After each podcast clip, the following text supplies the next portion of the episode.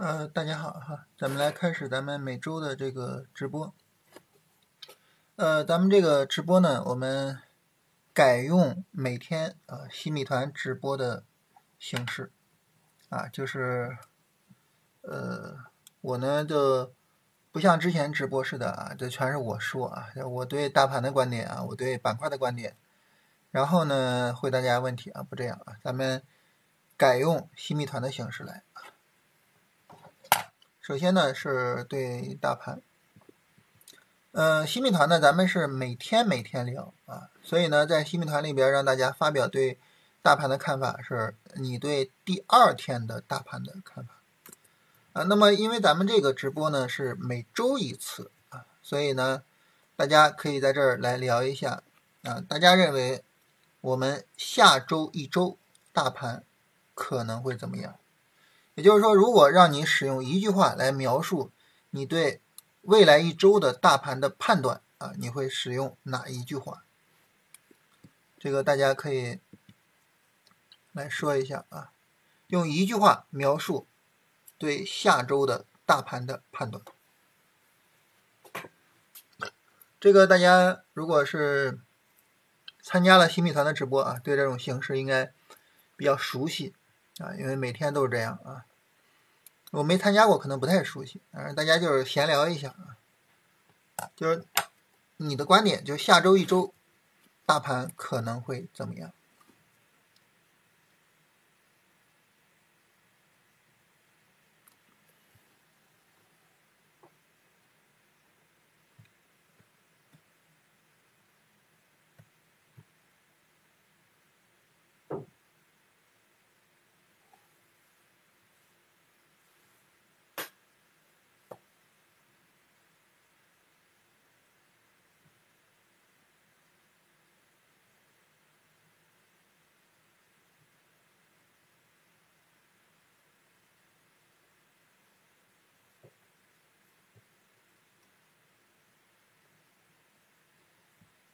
震荡反弹，哎，大家普遍都比较乐观呀，不错哈，在这种市场环境下还能够保持这个乐观的态度，还是很不错的。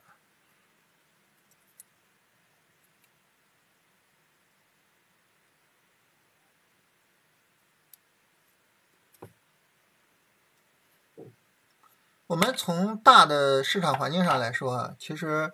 对于下周的这个走势呢，没有办法有太大的乐观啊，呃，或者说对于未来整体的市场走势啊，没办法有太大的乐观。为什么呢？因为市场一个长期的反弹啊，D F 上零轴，然后呢加速下跌啊，我们看到这个价格跌破了前低啊，然后 D F 也跌破了前低，这种走势呢，一般情况来说都会是比较悲观的啊，因为它可能会引领一个新的波段下跌啊。就 D F 从水上大跌，跌破前低，这是一个非常呃令人感觉到悲观的一个事情啊。所以如果说未来市场走出来这种走势啊，就下跌，然后呢一个很深、一个很大的反抽之后，又是一个比较深的下跌，很正常啊。所以整体的未来上来说呢，目前来说很难乐观，很难乐观。但是呢，从短线的角度来说，从短线的角度来说，毕竟呢，这一波下跌跌了这么长时间，啊，除非是有很大的基本面上的变化啊，我们看这是下跌跌了，这是从这儿开始的话，这跌了呃将近三周，啊，不是将近啊，就是三周。如果说从这儿开始的话呢，是跌了两周，啊，一个两三周的一个下跌之后呢，市场有一个。横盘也好，有一个反弹也好，都是正常的，或者说市场也积累了这种反弹的需要啊，除非说，呃，比如说这个政策预期的落空也好，或者什么也好，就导致一些比较大的市场反应啊，除非是这样，否则的话呢，下周整体上可能会是一个反弹周期，也就是说整体上可能会是这么一个走势啊，就是一个反弹周期。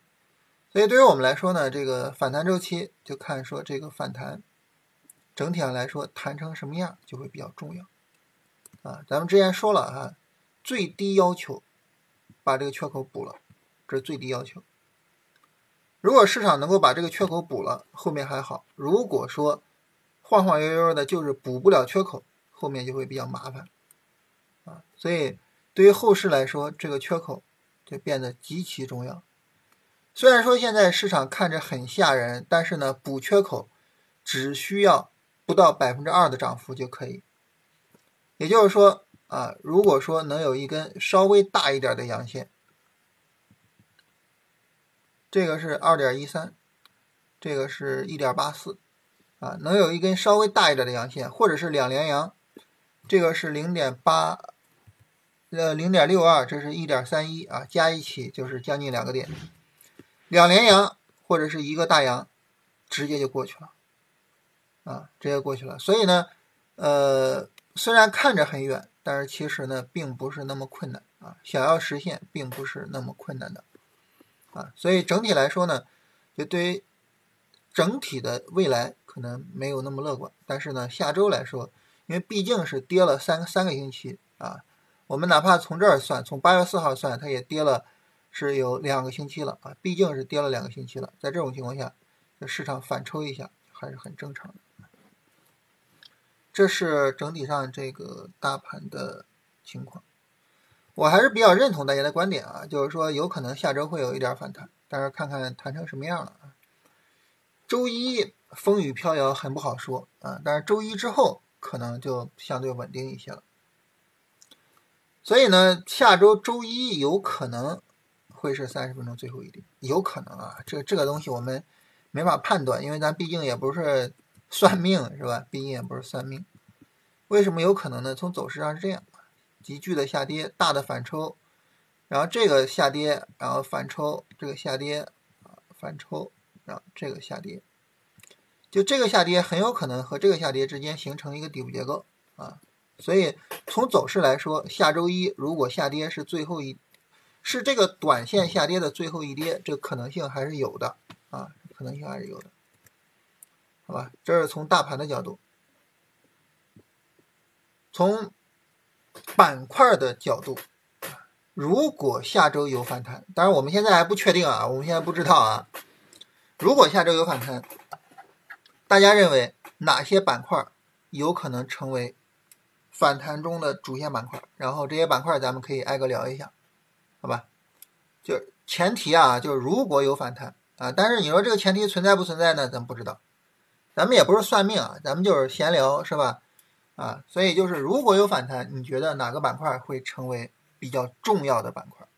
然后这些板块我们挨个聊一聊啊。有人认为是证券，有人认为是房产，有人认为是证券和房产。不是大家为什么会对证券和房产的这个这个预期这么高呢？这个我有点奇怪啊，我以为大家会说减速器呀，然后环保啊，然后就是。上周涨得比较好的方向啊，我没想到大家这有点奇怪啊，啊，军工是吧？好，基本上这都是我自选里的板块。呃，这个环保是后来加的啊，这个这个周五的时候，真的我这个自选，我我我还给朋友截图看了一下，我说你看看我这个自选成啥样了。呃，那大家说的基本上都是我自选里的板块，那咱们就挨个聊吧，好吧？首先房地产啊，房地产这个板块，大家能不能说一下，就是你为什么会看好房地产呢？这个这个，我说实话真的是有点奇怪的，为什么呢？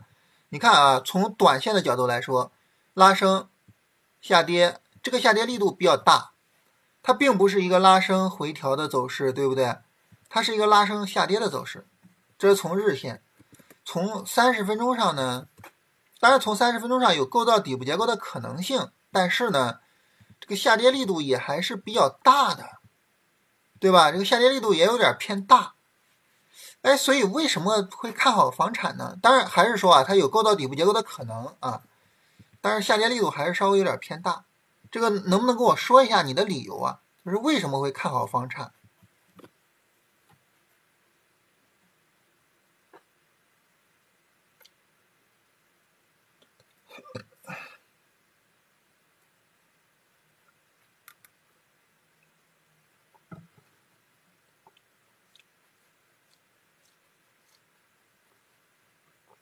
啊，因为房产是在月线的底部区域，这个逻辑可以啊，有道理。因为创业板和国证两千比较弱啊，五零比他们强，所以还会拉权证啊，也有道理。房产是困境反转啊，后面还有政策。哎，你看大家在在在聊的时候，其实你看说的还是比较全面的，是吧？这包括了房产自身的走势啊，包括了对大盘的判断，也包括了对逻辑的判断，是吧？首先呢，我们来说月线底部这个事儿。月线底部这个事儿呢，还是有一定道理的啊。这个道理呢，就在于房产呢，它是第一波拉升回调，它是第一波拉升回调的话，它很很有可能没有直接结束，对吧？啊，尤其是这个放量还是比较明显的啊，大量的资金沉淀在这儿，有可能还会有第二波，这个是没有问题的。但是呢，房产也有过，怎么说呢？也有过这个 一波行情直接结束的黑历史啊！你看一波行情直接结束是吧？有过这种黑历史。但是呢，我们说它困境反转，然后后面有可能涨，这也说得过去啊，说得过去。然后创业板和两千比较弱，我们看一下，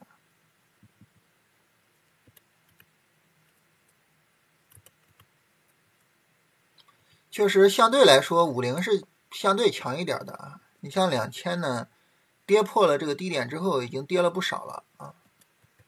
然后创业板、上证指数也都创了新低啊，呃，也就五零没有创新低啊，也就五零没有创新低，也有道理。啊，大家说的都挺有道理。这是关于房产啊，但是房产这个呢，如果我们说它的问题，其实它的问题就在于，无论是日线层级还是三十分钟层级，下跌力度都有点偏大，而且是明显的有一些偏大啊，这是它比较明显的问题所在。就如果你说啊，房产有没有什么问题啊，就在于这个地方，很明显的一个问题。所以在这种明显的问题之下，那么我们要不要去做房产啊？要不要去跟踪房产？这个也是很值得我们去思考的。然后第二个是证券，是吧？证券呢，它和房产面临着类似的问题啊，就是日线调整力度大，三十分钟调整力度大啊，就是。就是他们两个要说问题是类似的，但是证券呢比房产稍微的好一点，为什么呢？因为证券呢，它在这儿有一个明显的支撑位，在这撑着它，就是这个大阳线的高点啊，有一个明显的支撑在撑着它，所以证券明显是比房产要好一些的，但是呢，呃，它也同样面临的两个问题。然后证券的成交额也是维持的很好啊，证券是拉升调整拉升调整，它是主升之后的调整啊，证券已经是四浪回调了，所以证券的问题和房产的问题是类似的啊，就如果说我们要去做证券和房产，你一定要去思考，就是这么大的调整力度我能不能接受啊，考虑这个问题，机器人。呃，机器人这一块呢，当然，机器人目前炒的最凶的就是减速器啊。机器人这个能够被我们重视呢，主要是因为周四的走势啊，就周四的这根大阳线。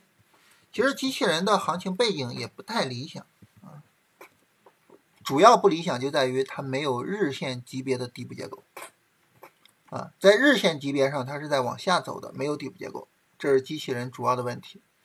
但周四这根阳线呢，让它有成为新一轮行情主线的可能性，啊，所以呢，我们会把机器人放到比较重要的位置上。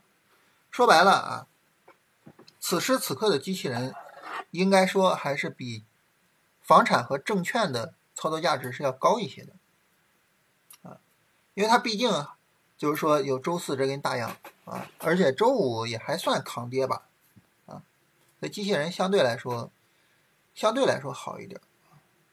但是它有一个问题，就是我们刚才说的啊，就是人工智能这个又有点奇怪了啊。然后人工智能、数字经济啊，这个呢又稍微的、稍微的有一点点奇怪了，就是因为我画一下，我们用 ChatGPT 作为代表，就是我们看它呢，可能是觉得这儿有个底部结构，是吧？底背离啊，可能觉得有个底背离，但是呢，它仅就这一段下跌来说，它的整个下跌也是明显的没有抗跌的，是吧？仅就这一段下跌，它也明显不抗跌。我们去看三十分钟，你会发现三十分钟上没有底部结构。下跌一个波段反抽，下跌，按道理来说，这个地方应该去形成底部结构的，结果在周五的时候明显的不抗跌，在周五它跌的比大盘还要厉害，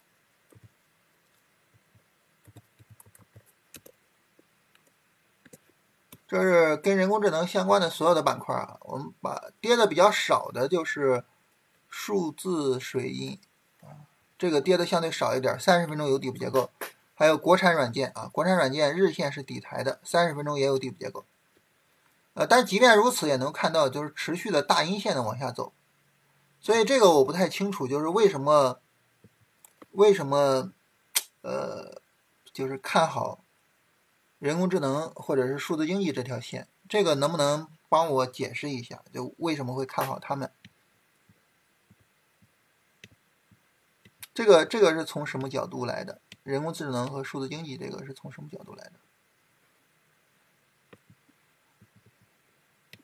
然后文武说说底背离非要有一根阳线才能上背离，其实就是说你底背离也需要一个确认嘛，对吧？那底背离也得是涨起来确认底部构造完成了才能够确认它是底背离啊，否则的话它持续跌，这不就没有背离了吗？对吧？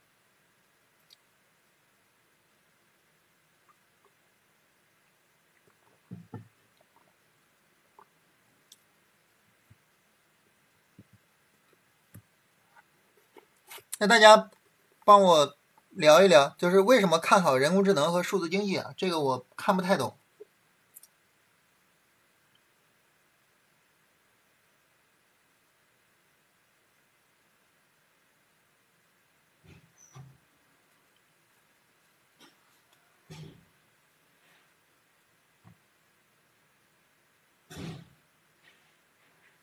跌的时间。这可不行啊，跌的时间长了，这这这这不行，这不行。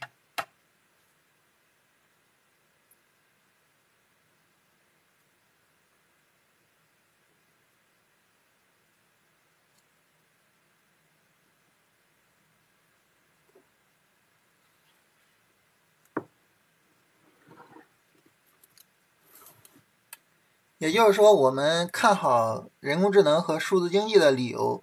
没有什么走势上的理由，就是一种猜测，啊，就没有走势上也没有逻辑上的理由，就是说它跌的时间长了，我看能不能抄一抄，呃，然后呢，它是大板块，大资金进出比较容易啊，有没有可能说大资金也也也炒这个东西，是吧？就是这种想法。哎，支撑位啊，支撑位这个是一个有道理的东西啊，咱们可以聊一聊。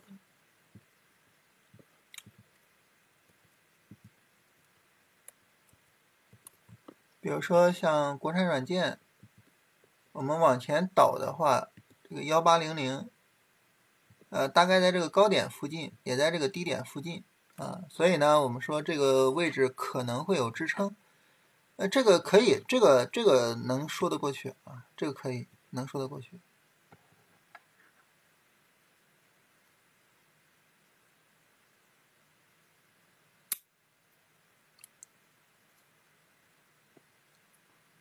周五尾盘的政政策利好什么？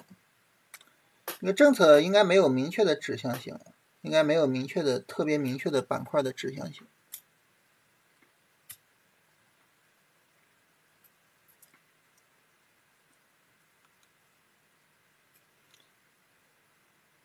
而且我们看这个市场评论啊，就感觉市场评论呢，呃，怎么说呢，都比较偏悲观一些。然后 A 五零的股指也比较偏悲观一些，呃，整体上市场还是比较偏悲观一些，没有说降低印花税啊。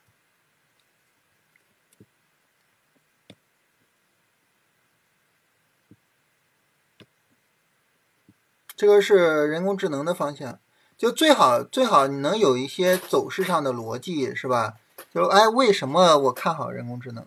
嗯，确实是它除了这个钱低可以埋伏一下，呃，确实没有其他理由了啊，因为整体上这个板块还是比较偏弱的。最后一个呢是军工这个方向，嗯，三个月大平台啊，三月的大平台调整时间充足啊，有背离结构，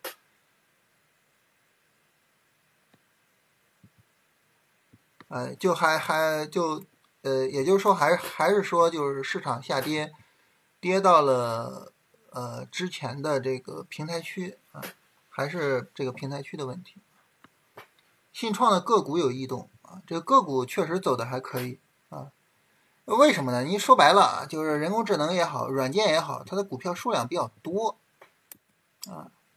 你比如说国产软件两百多个股票，对吧？股票数量比较多，在股票数量比较多的情况下呢，其实呢，就是有一些板块啊，也就是有一些个股可能和其他板块有有有有结合，或者是怎么样，然后呢，哎，就有一些行情啊，这个是很正常的。所以个股会有异动啊。这个人工智能如果说个股完全没有异动，这个反倒是很奇怪的事情啊。因为个股太多了，而且呢又都是非常活跃的个股。最后呢，我们来说一说军工啊。军工比较强的就是航空这个方向，它的走势和减速器是类似的。首先一个呢，从日线上没有任何结构啊，从日线上就高位下来，持续下跌，没有任何的结构可言啊。然后呢，就是周四的大阳线啊，就是周四的大阳线。所以你说航空减速器，主要说我们看好它也好，我们跟踪它也好，主要是因为什么呢？就是因为周四这根大阳线，就看看这根大阳线能不能够把行情引领着涨起来。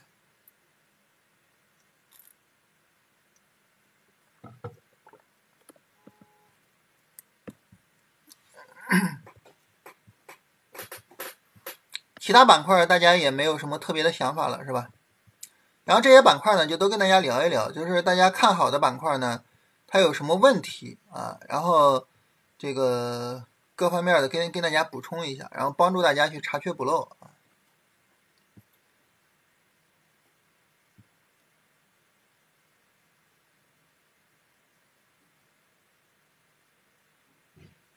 其实我这个自选里边也就是这些板块了，是吧？也就是大家说的这些板块，所以也就没有没有太多好补充的了。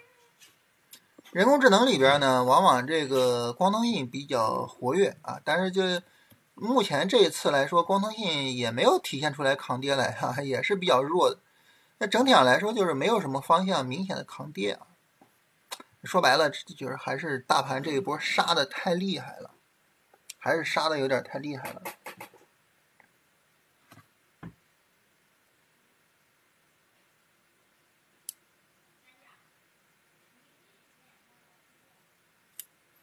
嗯，医疗医药、新能源、科创创业，医疗医药这个，因为周五这个下跌啊，导致就不好看了。这个提新能源为什么会提呢？这个这个有点奇怪啊。你要说咱们前面提到的，就是地产、证券是上一波的龙头，呃，上一波的主线，对吧？人工智能呢是今年一直以来的这个主线板块。啊，然后减速器、军工是上周上涨，这些呢都是之前曾经证明过自己的。这个这个新能源是出于什么考虑呢？新能源是今年最弱的市场方向啊，这个是怎么考虑的呢？刚刚又创了新低，对吧？我我不知道这个是怎么想的，这个是吧？就是怎么会考虑新能源呢？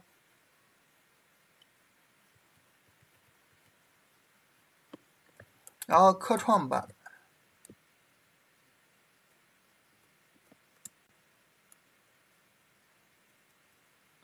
科创板最近也没有体现出来抗跌来啊，也没有体现出来抗跌，整体下跌力度也比较大。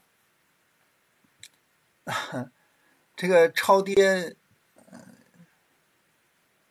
新能源和汽车有关系。这个汽车，我我我我们看一下的话，汽车呢，它也是刚刚走完了一个波段下呃波段上涨，所以汽车其实也不太好做了。我们画一下汽车，你看这是一个日线级别的顶背离，终结了一个波段上涨，然后呢，现在。一个破位，所以汽车其实也不好做了。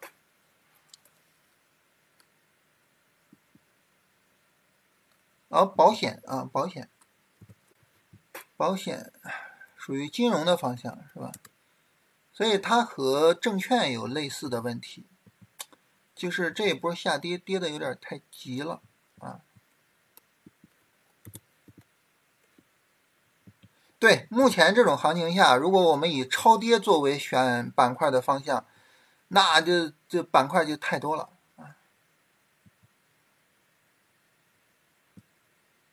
保险这个三十分钟会构造一个底部结构，就是它的问题和地产和证券的问题是一样的啊，都是，就是就这一波短线跌的有点太厉害。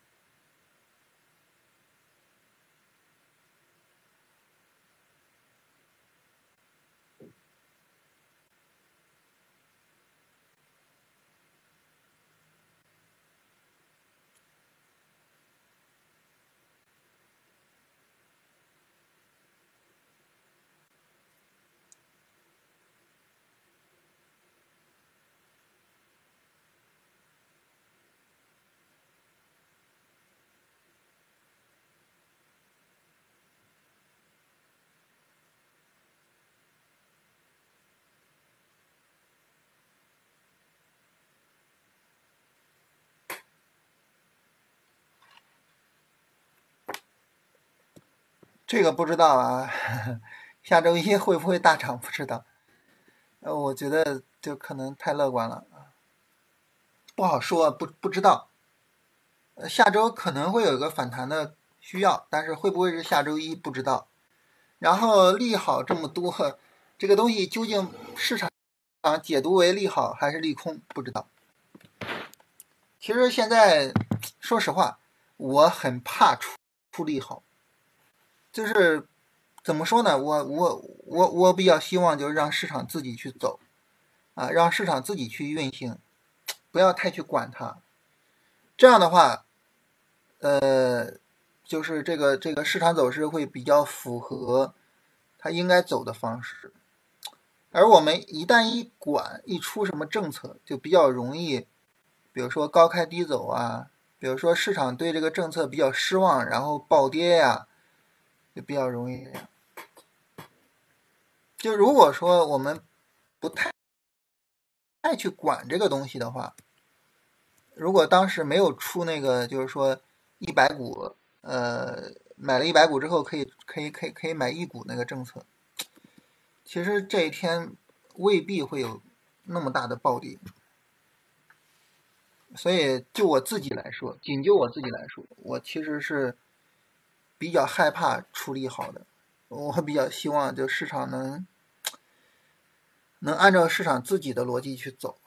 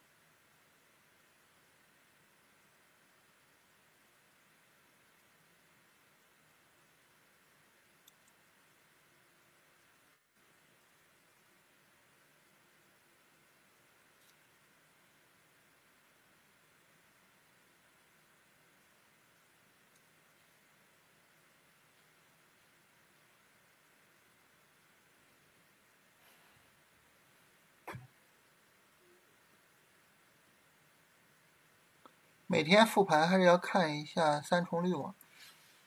这个这个指的是什么呀？看大家如果说没有什么新的板块可以聊的话，我们就闲聊一下。大家有什么问题，我们可以聊一聊啊。呃，说不定周一就神经兮兮的微上去了，这个说不定啊，说不定。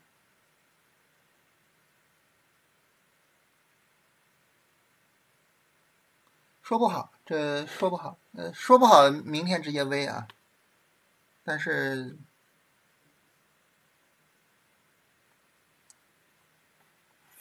机器人说了呀，呃，机器人其实就是周四那根大阳线，它的行情背景上来说，并没有什么结构啊，它并没有什么结构，啊，就是周四那根大阳线，然后就需要去跟踪一下，超短。其实就是机器人和军工吧，短线确实不知道能买什么啊，波段呢还是要看基本面的，波段就是看你从基本面上你比较认同哪个方向。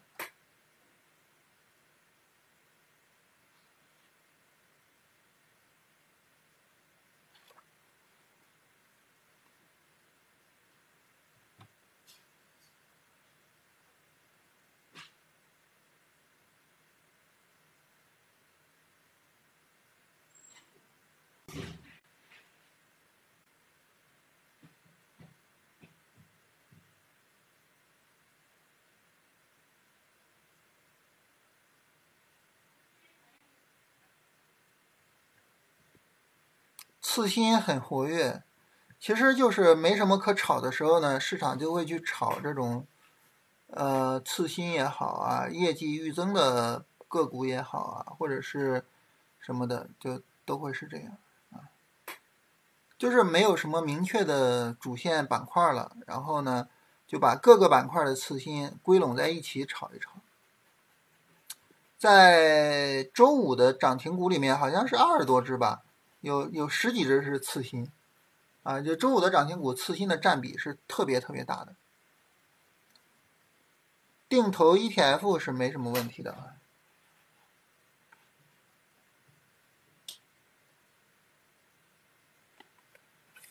如果要是指数不拉的话，呃，减速器和航空可能很难把大盘带起来。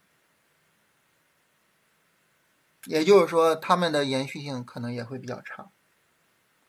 就是还是还是需要大盘能涨起来的。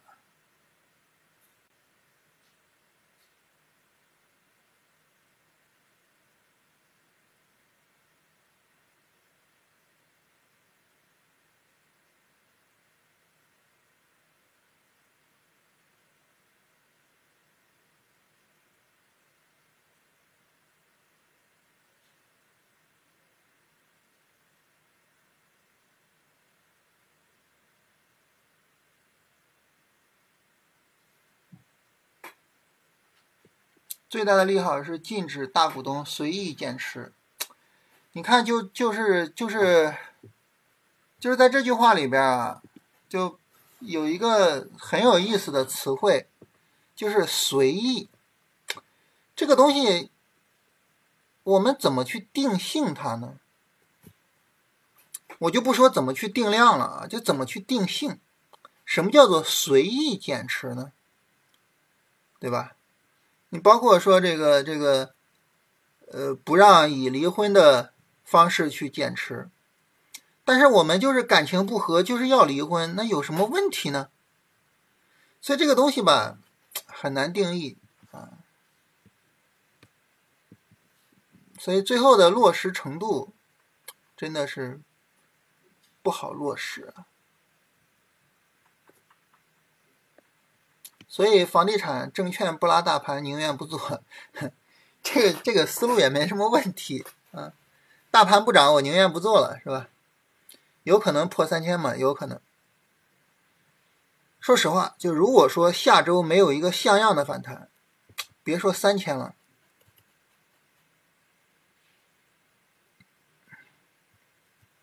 再往下也有可能。所以说不好。啊，说不好。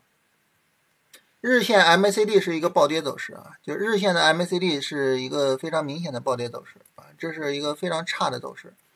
所以下周还是还是那句话，下周需要一个不仅仅需要一个反弹，而且应该是一个比较强有力的反弹才行，否则的话，这个行情啊，真的是真的是不好办啊。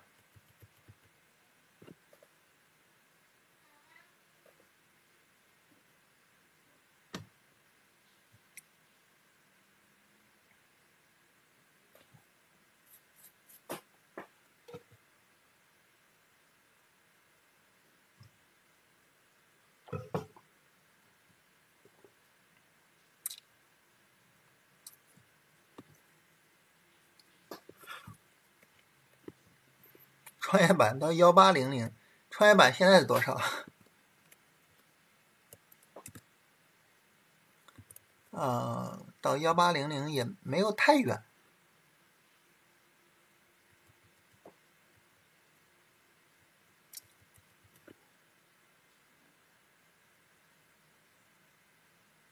创业板主要是新能源跟医疗，嗯，新能源跟医疗呢，目前都比较弱。哎呀，所以创业板就走的就就比较弱。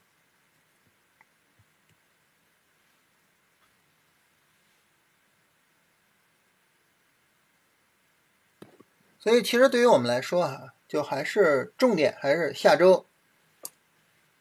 理论上来说，下周有个反弹是很正常的。重点。就是下周，呃，这个反弹的力度，啊，这个反弹的力度怎么样？这个是重点。反弹的力度大，后面呢就有见底的可能性；反弹力度小，后面就不好办。所以明呃，这个下周的重中之重就是有没有反弹，反弹力度怎么样？啊，这是下周我们观察这个市场的最重要的地方。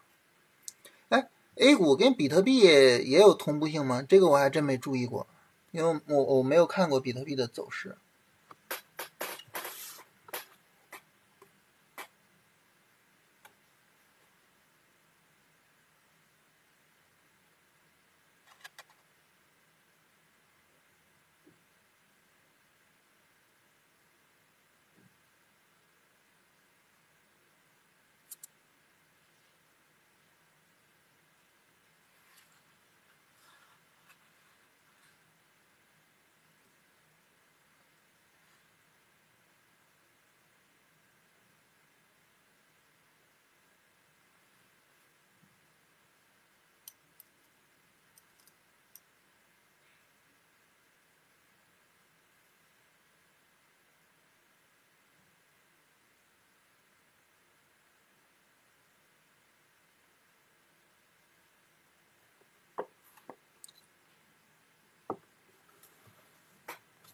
直接定投大盘指数没有什么问题，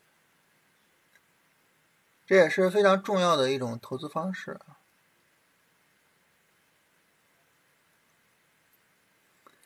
嗯，我们都在畅想未来了，是吧？所以你看，还是呃，还是很有意思啊。就是我们之前周末直播的时候呢，就是大家。哎，我我去讲我对大盘和各个板块的看法，然后呢，我们回答问题。大家提的问题呢，都是一些理念性质的问题啊。但是咱们今天呢，是让大家聊一聊对大盘和板块的看法。大家能够提到的，就都是呃对行情的一些观点啊，就是跟行情有关的问题，所以很有意思啊。呃，每天那个洗米团每天的直播也是这样啊，就是纯粹聊行情。聊完行情直接结束，然后问大家有没有什么问题？没人有问题，所以就是当我去更多的跟大家聊理念的时候，我们可能哎，大家能想到的问题也都是理念性的；当我们更多的去聊行情的时候呢，大家想到的所有问题都是行情的。那我们聊到这儿，关于行情也没有什么特别的了吧？就是要不我们今天就结束了。现在其实答案也很明确啊，就是大盘不是太理想，呃，需要看下周反弹的情况。板块方面呢，也没有就那种非常理想的啊，就是一眼看过去就很值得做的板块啊。所以就是无论是大盘还是板块，目前来说呢，都处于一个比较困难的一个情况。那这也是每一次波段下跌跌到相对低位的时候，就是我们大家的感受，就是都是比较痛苦的一个情况。我们不会以任何形式啊跟大家聊个股啊，包括在新米团也是啊，没有任何可能以任何形式聊个股。